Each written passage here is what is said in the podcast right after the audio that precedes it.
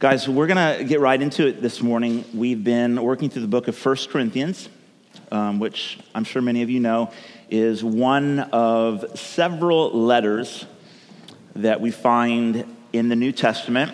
It was, it was a letter written by one of the earliest church leaders, a gentleman known as the Apostle Paul. Um, and he wrote a letter to a church that he helped to birth in the ancient Greek city of Corinth. And he writes uh, two letters that we, we have contained within the New Testament, um, simply entitled 1 Corinthians and 2 Corinthians. We've been working through 1 Corinthians. We've entitled this series, um, as we've been working slowly through this letter to this ancient church, Unlikely Church, because it would seem that outside of the faithfulness of God, the church in Corinth is perhaps the most unlikely church to have ever survived the first century.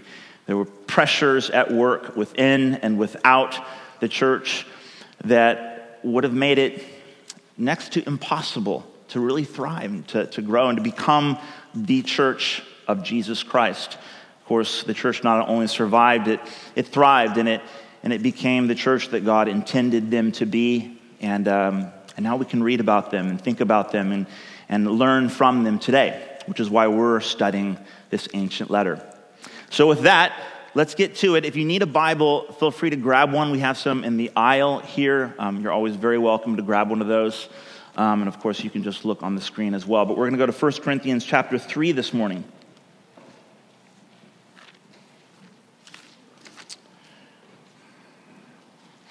Um, we're going we're gonna have a, a few slides we're going to read through. We're going to go a whole 17 verses. So get your thinking caps on. Here we go. Paul writes, But I, brothers and sisters, could not address you as spiritual people, but as people of the flesh, as infants in Christ. I fed you with milk, not solid food, for you are not ready for it. And then even now you are not ready, for you are still of the flesh, carnal. For while there is jealousy and strife among you, are you not of the flesh and behaving only in a human way? For when one says, I follow Paul, and another, I follow Apollos, are you not merely, you're not being merely human? And not in the Shakespearean way. To err is human, yes, of course, that's not what he's saying. He's saying they're being immature. Verse 5 What then is Apollos? What is Paul? Servants through whom you believed, as the Lord assigned to each.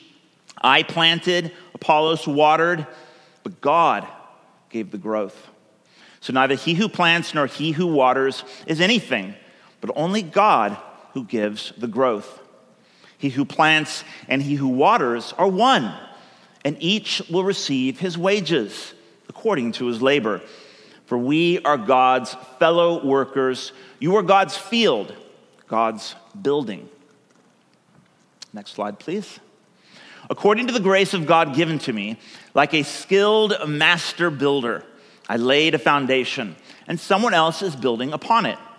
Let each one take care how he builds upon it, for no one can lay a foundation other than that which is laid, which is Jesus Christ. Now, if anyone builds on the foundation with gold, silver, precious stones, wood, hay, straw, each one's work will become manifest, for the day will disclose it, because it will be revealed by fire, and the fire will test what sort of work each one has done. The day referring to the day that Jesus returns. Final slide. If the work that anyone has built on the foundation survives, he will receive a reward. If anyone's work is burned up, he will suffer loss, though he himself or herself will be saved, but only as through fire. Do you know, do you not know that you are God's temple and that God's Spirit dwells in you? If anyone destroys God's temple, God will destroy him. For God's temple is holy, and you are that temple. I want to pray for us. Father, thank you for what you're building here in our lives. Nearly 2,000 years later, we're, we are a part of an ancient building project that you yourself have begun. And I pray that this morning, as we consider these words that you have inspired by your Spirit, that you would help us, that you would speak to each one of us as individuals, um, but perhaps even more importantly, importantly as, as a community, as a family. In Jesus' name, amen. That's uh, Colette. Is that her name? Yeah. Hey, you got to meet the, the bulldog at some point this morning. Thank you for that. Was that snoring? That sounded like snoring. Okay. Awkward. We are the temple of God. God's temple is holy, and you are that temple. Of course, he was writing to Greeks. The Greeks knew temples. I mean, they were like the master of temples. They had a lot of temples, uh, for one thing. In the city of Corinth, they would have had, I think I read something, up, upwards to 30 different major temples to various Greek and Roman gods around the city. The, the pinnacle of all the temples, of course, being the one built on the, the top of the hill, the temple of Aphrodite. Um, but Paul here is appealing to, to a mindset, to something that the Greeks would have been well familiar with. Immediately, they would have thought, yeah, temple, we get temple. We get the purpose of temple, and we get the awe and the reverence that typically we feel at some level when we go into a temple. Have you, have you ever seen one of these, these old Greek ruins? Have you traveled or ever been, ever been to Greece? Um, I have not. Um, I've seen some old temples, though, some old cathedrals. I think, it, in fact, it was probably one of the things that I enjoyed about living overseas for a little while. Uh, my wife and I, if you didn't notice, she talks funny. No, she has a beautiful accent. Um, but we met, got married. We were actually married in South Africa, um, but we started our family in the UK. And it, it was cool because from London, you can kind of go anywhere really in Europe quite easily. And so we saw some really old cathedrals. I think one of my favorite was uh, the Duomo in Florence, Italy. Remember that? Anyone, anyone ever, ever been there? Yeah, it's, it's gorgeous. It's surreal. It's not, it's not the oldest cathedral in Europe by any, any means. I think it's around 600 years old. But I remember Shirley and I, we were there visiting some friends, and uh, we were wandering around the city quite late at night. I think it was on the eve of Easter, was it not? And we noticed that the side door to the Duomo this, this Italian cathedral was open and there were people trickling in. So we're like, why is the cathedral open like this late at night? So we went in and realized that they were doing sort of a, a midnight vigil, a candlelight mass in this, this cathedral on the eve of Easter. So we went in, we were giving candles. It was surreal, it was gorgeous. When we walked in, it was very dark, um, a bit, uh, almost a little macabre. And uh, Everyone was holding a candle, not lit. And as everyone settled in, in the darkness, there was a bit of light in the back. The, uh, the priests began to chant um, in Latin, I'm assuming, maybe Italian, I don't speak either. And uh, the procession began, and the priests were holding a, a torch, and they were chanting. It was, it was beautiful, and they lit this torch. And as they walked down the, the central aisle, they, they lit candles. And of course, the candles were lit down each, each row. And as they proceeded further and further down the aisle uh, to the altar, the place began to light up. All of the candles were lit. And then finally, at the very end of the procession, they lit this giant sort of like fire pit. And the place was just aglow with firelight. And it was a picture of the resurrection. It was awesome. It was powerful. Didn't understand a thing that was happening other than the presence of God was in that place. So the Corinthians understood temple.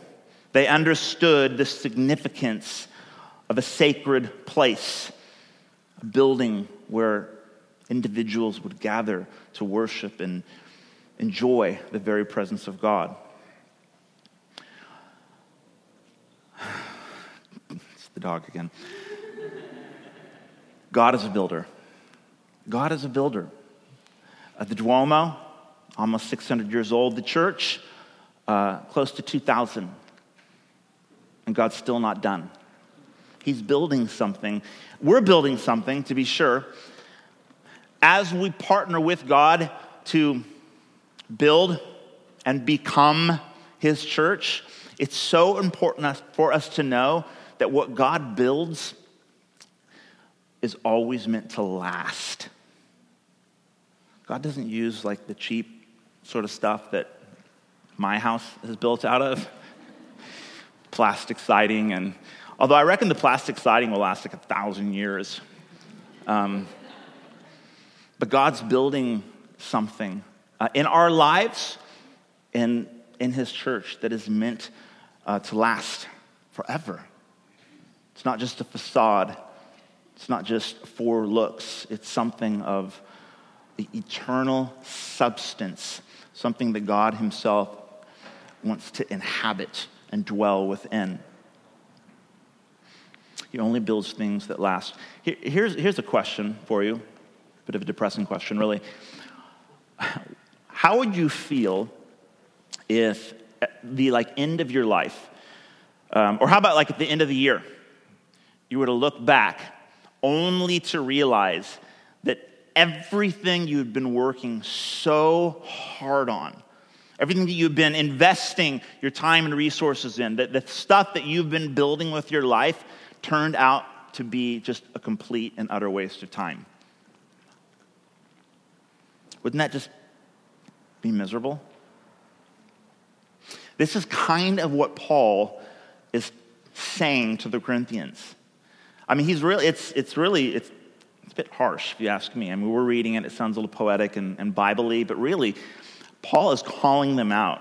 He's saying, Look, you think you're so awesome. You got your knowledge, you got your spiritual gifts, you got, got all this stuff going on, um, but you're still babies. I'd love to give you something a bit more substantial. I'd love to feed you some meat, but I'm going to be real with you. You're not ready for it. You're going to end up throwing it up. And he calls them out. I can almost hear the echo of the, the, the, the ancient you know, echo of, of Greek koinonia. Can you imagine what they must be thinking? Can you imagine what they must have been saying to themselves as they read this letter out loud? Oh, no, he didn't. Yeah, he totally did. Totally. He wanted to give them meat, but they could only hold down milk. Paul's saying, look, you, you're, you've gone drastically off course. You think that what you're building is spiritual and of God and holy. Um, guys, I, I, need to let you know uh, you're, you're terribly off track. We, we, need to, we need to dial it back and figure out what this is really all about. So I want to pose three questions to us. Go to the next slide, please. These are very, very important for us. What are we actually meant to be building? What sorts of indicators would tell us when our building is going off course? And three, how can we ensure the use of quality building supplies, i.e., gold versus the highly flammable straw? What are we building? How do we know when we're going wrong? And number three, how can we sure, ensure quality building supplies? Um, let's start with number two because that's just makes perfect sense in my mind. What sorts, so we'll, we'll get back to, the, to what exactly we're building, but we are building something. How can we know when what we're building is actually going off course? How, what, what indicators should we be looking out for? Now, just to stick within the context here, Paul's very specific. He tells the Corinthians, You're immature, you're in the flesh, you're acting carnal, because there's jealousy and strife among you. Jealousy and strife. Now, strife is, that's kind of an easy one. We all know what strife is, right? People fighting, people not getting along, people picking sides. just being generally nasty towards each other. Um, I can remember, talk about strife in the church. Um, Shirley and I were, we were leading a congregation in London. I don't know if you remember this. I don't even know if I ever told you about this. But uh, we, were, we had an evening service where we would gather on the campus at Imperial College. Had a beautiful little hall there, and we would worship and we'd preach the gospel. We had a phenomenal uh, band, really, really good worship team. And just like minutes before our little 6 p.m. service was about to start, one of the guys comes running out to the, little courtyard there next to the building where we were at. And he's, Simon, you gotta come, you gotta come right now. And I was slightly annoyed because I'm like, what could be so important? And so he pulls me aside and I'm, I'm following him back in. I'm like, what's going on? He's like, dude, you need to follow me quickly. I won't mention them by name, but our drummer and our, our, our lead worship vocalists were literally brawling in the stairwell, like fist fight, minutes before our church service was about to start. Proud moment in the life of a pastor, let me tell you. These were the men that I had been investing in, that I had been discipling in the ways of Jesus. These were, these were my worship leaders meant to to usher in the presence of God, literally in a fist fight in the stairwell just before we're about to worship Jesus. Strife. That's, that's strife. I don't know if that's exactly what Paul was talking about, although, if you've read the whole letter, I wouldn't be surprised. The Corinthians were dodgy, they had major issues. That's strife. Um, so we ended up revising our worship that evening, I told the guys, look, we're, we're not, you guys aren't going to be leading us in worship tonight, all right? We have, we have, we have to have another meeting before we do that. Um, they ended up reconciling, and it was all good, and yeah, makes for a great story. But jealousy, I wanna, I want us to think about that for just a second. What, what, is, what is Paul referring to? Jealousy among you. Now, I think typically most of us, we, it's, I normally don't go to the Greek, but it's the Greek word is zelos, which obviously is where we get zealous or zeal from. Uh, it doesn't perfectly translate to jealousy, at least not in the way I think we might normally think of jealousy. Jealousy is like you have something that I really, really like and I wish it was mine. Um, that's probably more akin to covetousness. Like you have something that I would really, really wish was mine. That, that's not jealousy. That's not jealousy. Uh, the Gospels actually give us what I think to be a very helpful example of jealousy. So you don't need to turn there, but I want to I want to flip over to uh, Luke chapter 9 quickly. This is a this is a great example of what jealousy really looks like. I'm looking at Luke chapter 9, um, around verse 44. The context is Jesus has just performed uh, a miracle. Uh, specifically, he's cast uh, an unclean spirit out of a little boy. And it says in verse uh, 43, chapter 9, verse 43, and all were astonished at the majesty of God. But while they were all marveling at everything that he was doing, Jesus said to his disciples, Let these words sink into your ears.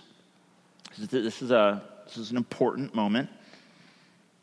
And he says, The Son of Man, referring to himself, is about to be delivered into the hands of men, but they, his disciples, did not understand this saying, and it was concealed from them so that they might not perceive it. And they were afraid to ask him about this saying. Then an argument broke out among them as to which of them was the greatest. So the disciples, okay, in the midst of the miracle and Jesus foretelling of the cross, the disciples decide to have a little debate amongst themselves as to who is the greatest. Now, this, this happens more than once throughout the Gospels. And I know every time I read it, it's so tempting to think, these guys were total idiots. Like, seriously. And it makes me wonder if, if perhaps Jesus didn't deliberately select morons to be his disciples just to make a point. Just, just, just so we know for sure that he's not looking for the best and the brightest. He's not looking for those who, who are pre qualified because of their greatness and spiritual prowess. No, no, this is, this is all about grace. This is all about the faithfulness of God. And so Jesus picks some characters to be his disciples. But, guys, I don't know that we're that different, honestly. I mean, the, the way it's written seems like, like we would never ever do that because we totally do this. We totally do this. We want to be great. We want to be just a little bit better than the person sitting next to us. I mean, we don't ever, ever, ever admit that out loud, right? Because that's ego. That's ego. That's, that's the fight. We all struggle with that temptation. So, um, we are also morons. Okay, no, you guys are awesome. you guys are totally awesome. An argument arose among them as to which one, one of them was the greatest. Verse 47 But Jesus, knowing the reasoning of their hearts, took a child and put him by his side and said to them, Whoever receives this child in my name receives me, and whoever receives me receives him who sent me. For he who is least among you all is the one who is great. So he says, Look, if you want, if you want to be great, which is good, then become like a child. Stop competing over who's the best and begin trusting me I am the greater one. Be like a child, like a child who looks to his father or his mother for everything for security, for significance, for that sense of belonging that we all long for. Be like a child. Now, what happens next, I think, is, is a perfect example of jealousy. Okay, so this is a serious moment, right? And, and I, I imagine there's a, a fairly long, dramatic pause. The disciples are, I mean, they're, for one thing, they're probably a little shocked, a little appalled, a little offended. Jesus is saying, like, you want to be great, become like a child. That makes no sense. And they're pondering this. And then this is what happens next. Uh, verse 48. John answered. So this is the, the disciple John. This is his immediate response to everything that Jesus just said. Master, we saw someone casting out demons in your name, and we tried to stop him because he does not follow with us. But Jesus said to him, Don't stop him, but the one who is not against you is for you. Isn't that random? That's John's answer to everything that Jesus just said. Master, there's, there's someone, he, he's, he's trying to like cast demons out in your name, but he's not with us. He's not, he's not in our crew, so I told him to knock it off. Because if he's not for us, he's obviously against us, right? And Jesus flips it and he says, No, no, you, you've got it all turned around. If he's not against us, he's for us. You know what this is? This is our, our tendency, our carnal, fleshly tendency to want to draw lines so that we can be the ones to determine who is in and who is out. Guys, this is, I would argue, the primary indicator that our building has gone awry. As soon as we begin to draw lines of division so that we can decide who's in and who's out, who belongs, who does not who God really loves and accepts and who he rejects. As if we were the arbiters, as if we were the judge, as if we, like God, were able to see straight into the hearts of the people around us. You know what our, our, our vision, our vision statement, our mission statement, whatever you want to call it, as a church is? We exist so that anyone might experience truth grace, and new life in Jesus Christ. Anyone. Anyone. wherever you're coming from, whatever you currently believe or think you believe, you belong here. You belong here. Now, I know some of you might be thinking, like, whoa, like that's, hang on. That sounds like inclusivism. That's, I mean, what, what, about, what about heresy? Like, I, I believe in heresy. I don't like believe in heresy. like, I'm trying to cut back. I believe that truth is important. Absolutely. I believe that Jesus is really good at confronting us with the truth. And he calls us to repent. He calls us to change the way we think and to follow him, to trust him. But Jesus calls the morons. Jesus calls the anybody. Jesus calls everybody, anyone who'd be willing to turn away from what they were trusting in, typically ourselves, and to trust Him and to follow Him, to learn His ways, to learn to be His disciple.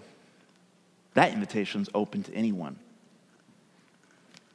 Everyone gets a chance to belong in the family of God.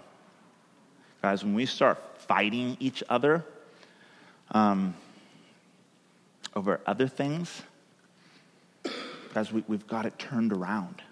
We've got it turned around. Jesus says, Come follow me.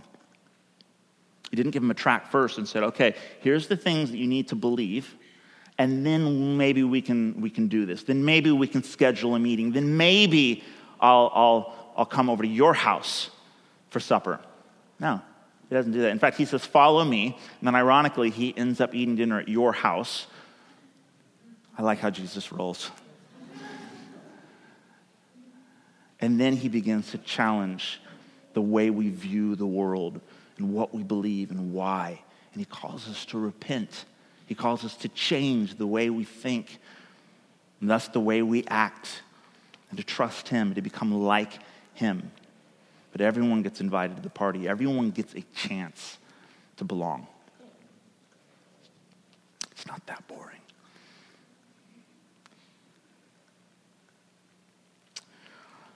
So that's how I would define jealousy it's tribalism, it's territorialism, it's creating categories of in and out. All throughout the scriptures, God, Old and New Testament, God is constantly like flipping that on its head. Who's in, who's out? I'll tell you who's in. You think you know, I'll tell you. That's up to God. So let's, let's move on. Let's, let's go to number one. What are we actually meant to be building? Well, we're building a holy temple. What's holy about a holy temple? What's holy about a holy moment? What's holy about the Holy of Holies? I was uh, in Jerusalem once, I mentioned it before. Super cool trip. And uh, there's a, if you go to the Wailing Wall, the Western Wall, there's a tiny portion of the wall that you've got to actually get on your hands and knees to go in this little tunnel and you crawl into this little space. And it's the place that's physically as close as one can possibly get to where the Holy of Holies used to be located before the, the Second Temple was torn down in 70 AD. Now it's a mosque. Um, but that's, that's what people do. Why is that? What was it that was so holy about the Holy of Holies? It was holy because the Holy One was said to have dwelt there. What's holy about a holy temple? What's holy about a gathering like this? It's the presence of the Holy One. What are we building? We're building a vessel meant to be filled with the Spirit of God. The community that we're building here, even our meeting here, our gathering on a Sunday morning, what are we doing here? Guys, if you're just coming to hear me, oh, I promise you, give me like a week or two, a month max, you will be over me. I promise you, like, there's such better preachers in this city. Not that I don't take this seriously, because it's not about you and it's not about me. We're here to gather, to create something that the very Spirit of God might dwell in this place. That's what we're doing here. That's what we're building. It's out of that, it's out of that being filled with the Spirit of God that everything else flows out. It's not that we just simply get here, just like sort of, you know, just do God, you know, do the God thing, be filled with God, feel God. It's, it's, it flows out into practical life matters. It looks like handing out hamburgers to homeless people. It looks like raking leaves in, in the neighbor's you know, lawn down the road. It, it has works attached to it, but it begins with being filled up with the very Spirit of God. This is why Paul writes in his second letter to the Corinthians that we are meant to think of ourselves and think of our community like a, like a clay pot, an earthen vessel that is filled with the surpassing power of God. He said that the God who said, Let light shine out of darkness, speaking of creation, let light shine out of darkness is shone in our hearts to give us the light of the knowledge of the glory of God in the face of Jesus Christ. Only this power has been placed into earthen vessels so that everyone would know that it's not from us, but from God. What are we building here? We're building a big clay pot that everything that we do, our conversations, our service, our worship, our coffee, our kids, our families, most importantly, our relationships, might be filled with the very Spirit of God. That's what we're building. Isn't it beautiful? Isn't it amazing to be a part of that? How do we do it? How can we ensure the use of quality building supplies, gold, versus the highly flammable straw? Paul, Paul says, make sure each one is careful to pay attention to how they're building. And then he lists off like various building materials gold, silver, precious stones, uh, what, what straw, hay. Like, obviously, you know, this, this is like the three little pigs, right? Certain things are going to get blown down, certain things are going to stand. I'm no architect, but that's, I'm pretty sure that's just how it works. How are we meant to build in such a way that this community that we hope is being filled with the very Spirit of God will last a year from now, 600 years from now, a thousand years from now. We want to be a part of what God is building. We, we want the materials that we're using to last.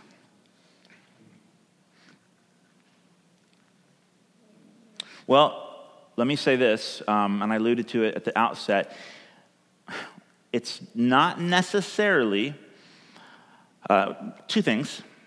It's not necessarily the employment of spiritual gifts. And I keep going back to that because as we get further along in this letter to the Corinthians, we'll find that these believers, I mean, they were, they were really spiritually inclined. I mean, they, they, they were open and, and eager to experience the, the quote unquote power of God. Spiritual gifts were a big deal. And by the way, I'll just say this um, I, I believe in the spiritual gifts. I think they're actually important, and I think we, we need to be uh, aware of the fact that Paul explicitly told the Corinthians that we should eagerly desire spiritual gifts. This was his command to the church. But that doesn't necessarily make for quality building material. Didn't, didn't in their case. And the second thing is, is knowledge. Isn't it something to think so, this was a church founded by the Apostle Paul. So, for a year and a half, longer than we've existed here, for a year and a half, the Apostle Paul was the weekly preacher, probably more for this church. So, their pastor was actually preaching, like, he wrote Bible. Okay, he was a pretty good pastor, I think. Pretty good teaching pastor. I don't know like how the whole expository preaching thing would have worked for Paul, But, but he, he was good. And then, of course, there was Apollos. Immediately after Paul left, they had Apollos, who apparently was, was even like better somehow. So they had really, really good teaching. Only that apparently wasn't it. They still had building problems. Now, I hate to spoil the letter for you, but I, I have read, I have read it. I've read it to the end. Um, Paul's actually dropping a little, little teaser at this point. He goes on to explicitly tell the Corinthians what the quality stuff really looks like. I'm going to go ahead and say it this morning. Number one, it's faith. Number one, it's faith. How do, how do we know we're using quality building material? Ask yourself this, and this would apply to our church, this would apply to, to anything as followers of Jesus that we're building. If if the Holy Spirit was completely withdrawn from everything that we're building here, would it still stand? I hope that the answer is no, absolutely not. In fact, I would like to say, I wouldn't want it to stand. I don't want to build a church. I don't want to build a community. I don't want to build a family I don't want to build anything with my life that could be awesome without the very presence of God holding the whole thing up. Which means we, need faith. We need to build in such a way that God, he, he calls us out right to the edge. He calls us right to the end of ourselves and says, okay, now what I want you to do next is going to feel like like you're about to just break the whole thing. Like this is going to require you to put all of your body weight on something that feels completely beyond your control. I, am asking you now to trust me. That's faith. That's faith. When we say, I'm building something here that if God doesn't show up, if God doesn't provide, if God doesn't help me, if God's not at the, the core of this, this is going to be incredibly embarrassing. Like, I'm just, this, this is just all going to come tr- crumbling down. And that's exactly how we want to build. It's risky. Oh, it's, it's, it's incredibly uncomfortable. And this is how God builds. Secondly, we need to build with hope. I grew up in a house that was under constant renovation. My dad's an electrician, but I think he always had kind of hoped that he would be a builder. We, I, I lived in the same house for the first 20 years of my life. And that's stupid. I love that house. But my dad just never, ever stopped building. He told me later on that he over doubled the square footage of that house just by like adding on. He added out, he added up. He just kept building and building and building until the day I moved out. It just, he just wasn't done. That's a great picture of how God is calling us to build. We live in this great and slightly uncomfortable tension that what God is building, what He is calling us to be co builders uh, in, won't be done until Jesus comes back until Jesus comes back, until the day that Jesus comes to complete the work that he has started. I don't know about you, but I'm the kind of person I find great satisfaction in checking off the boxes. I'm like, done, done, done. In fact, this is like my OCD, right? If if I finish a project which I forgot to actually add to my to-do list, I will go back, add it to, to my to do list after the fact, and then check it off. Done. Whew. Done. Two weekends ago, this is what I do on my days off. My, my wife just, she loves me so much. Two Fridays ago, it was my day off on Fridays, I thought, you know what, T- today I'm gonna organize the garage. I spent the whole day organizing our little garage. Everything in its place. I was out there almost till midnight. I was in heaven. I finished. I finished, and it was like, done. I mean, if I didn't, I didn't actually have it on my to-do list, but if I did, that would have been like a massive check mark, like done. It was so satisfying to complete my project, which makes it really challenging to build with God because He's never done. He's never done. We're not done. God has started something in this church and in this city that He's not even close to being done with. I am convinced. It is my contention that until this building is once again bursting at the seams with people coming to experience the love of God, we're not done. We're not done. And we won't be done until Jesus comes back. And so we have hope. We're building with hope that Jesus himself will complete the work that he has started. Finally, we build with or in love.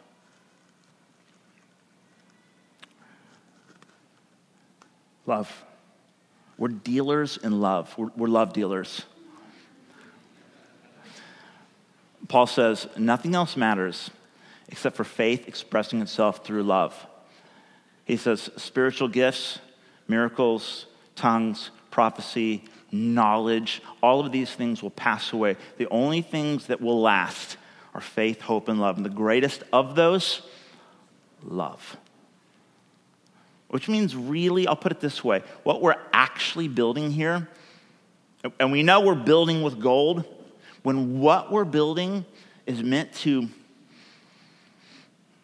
help people grow in their love for God and each other. It's, it's relationship. It's relationship. Nothing else really matters. Nothing else is really going to last.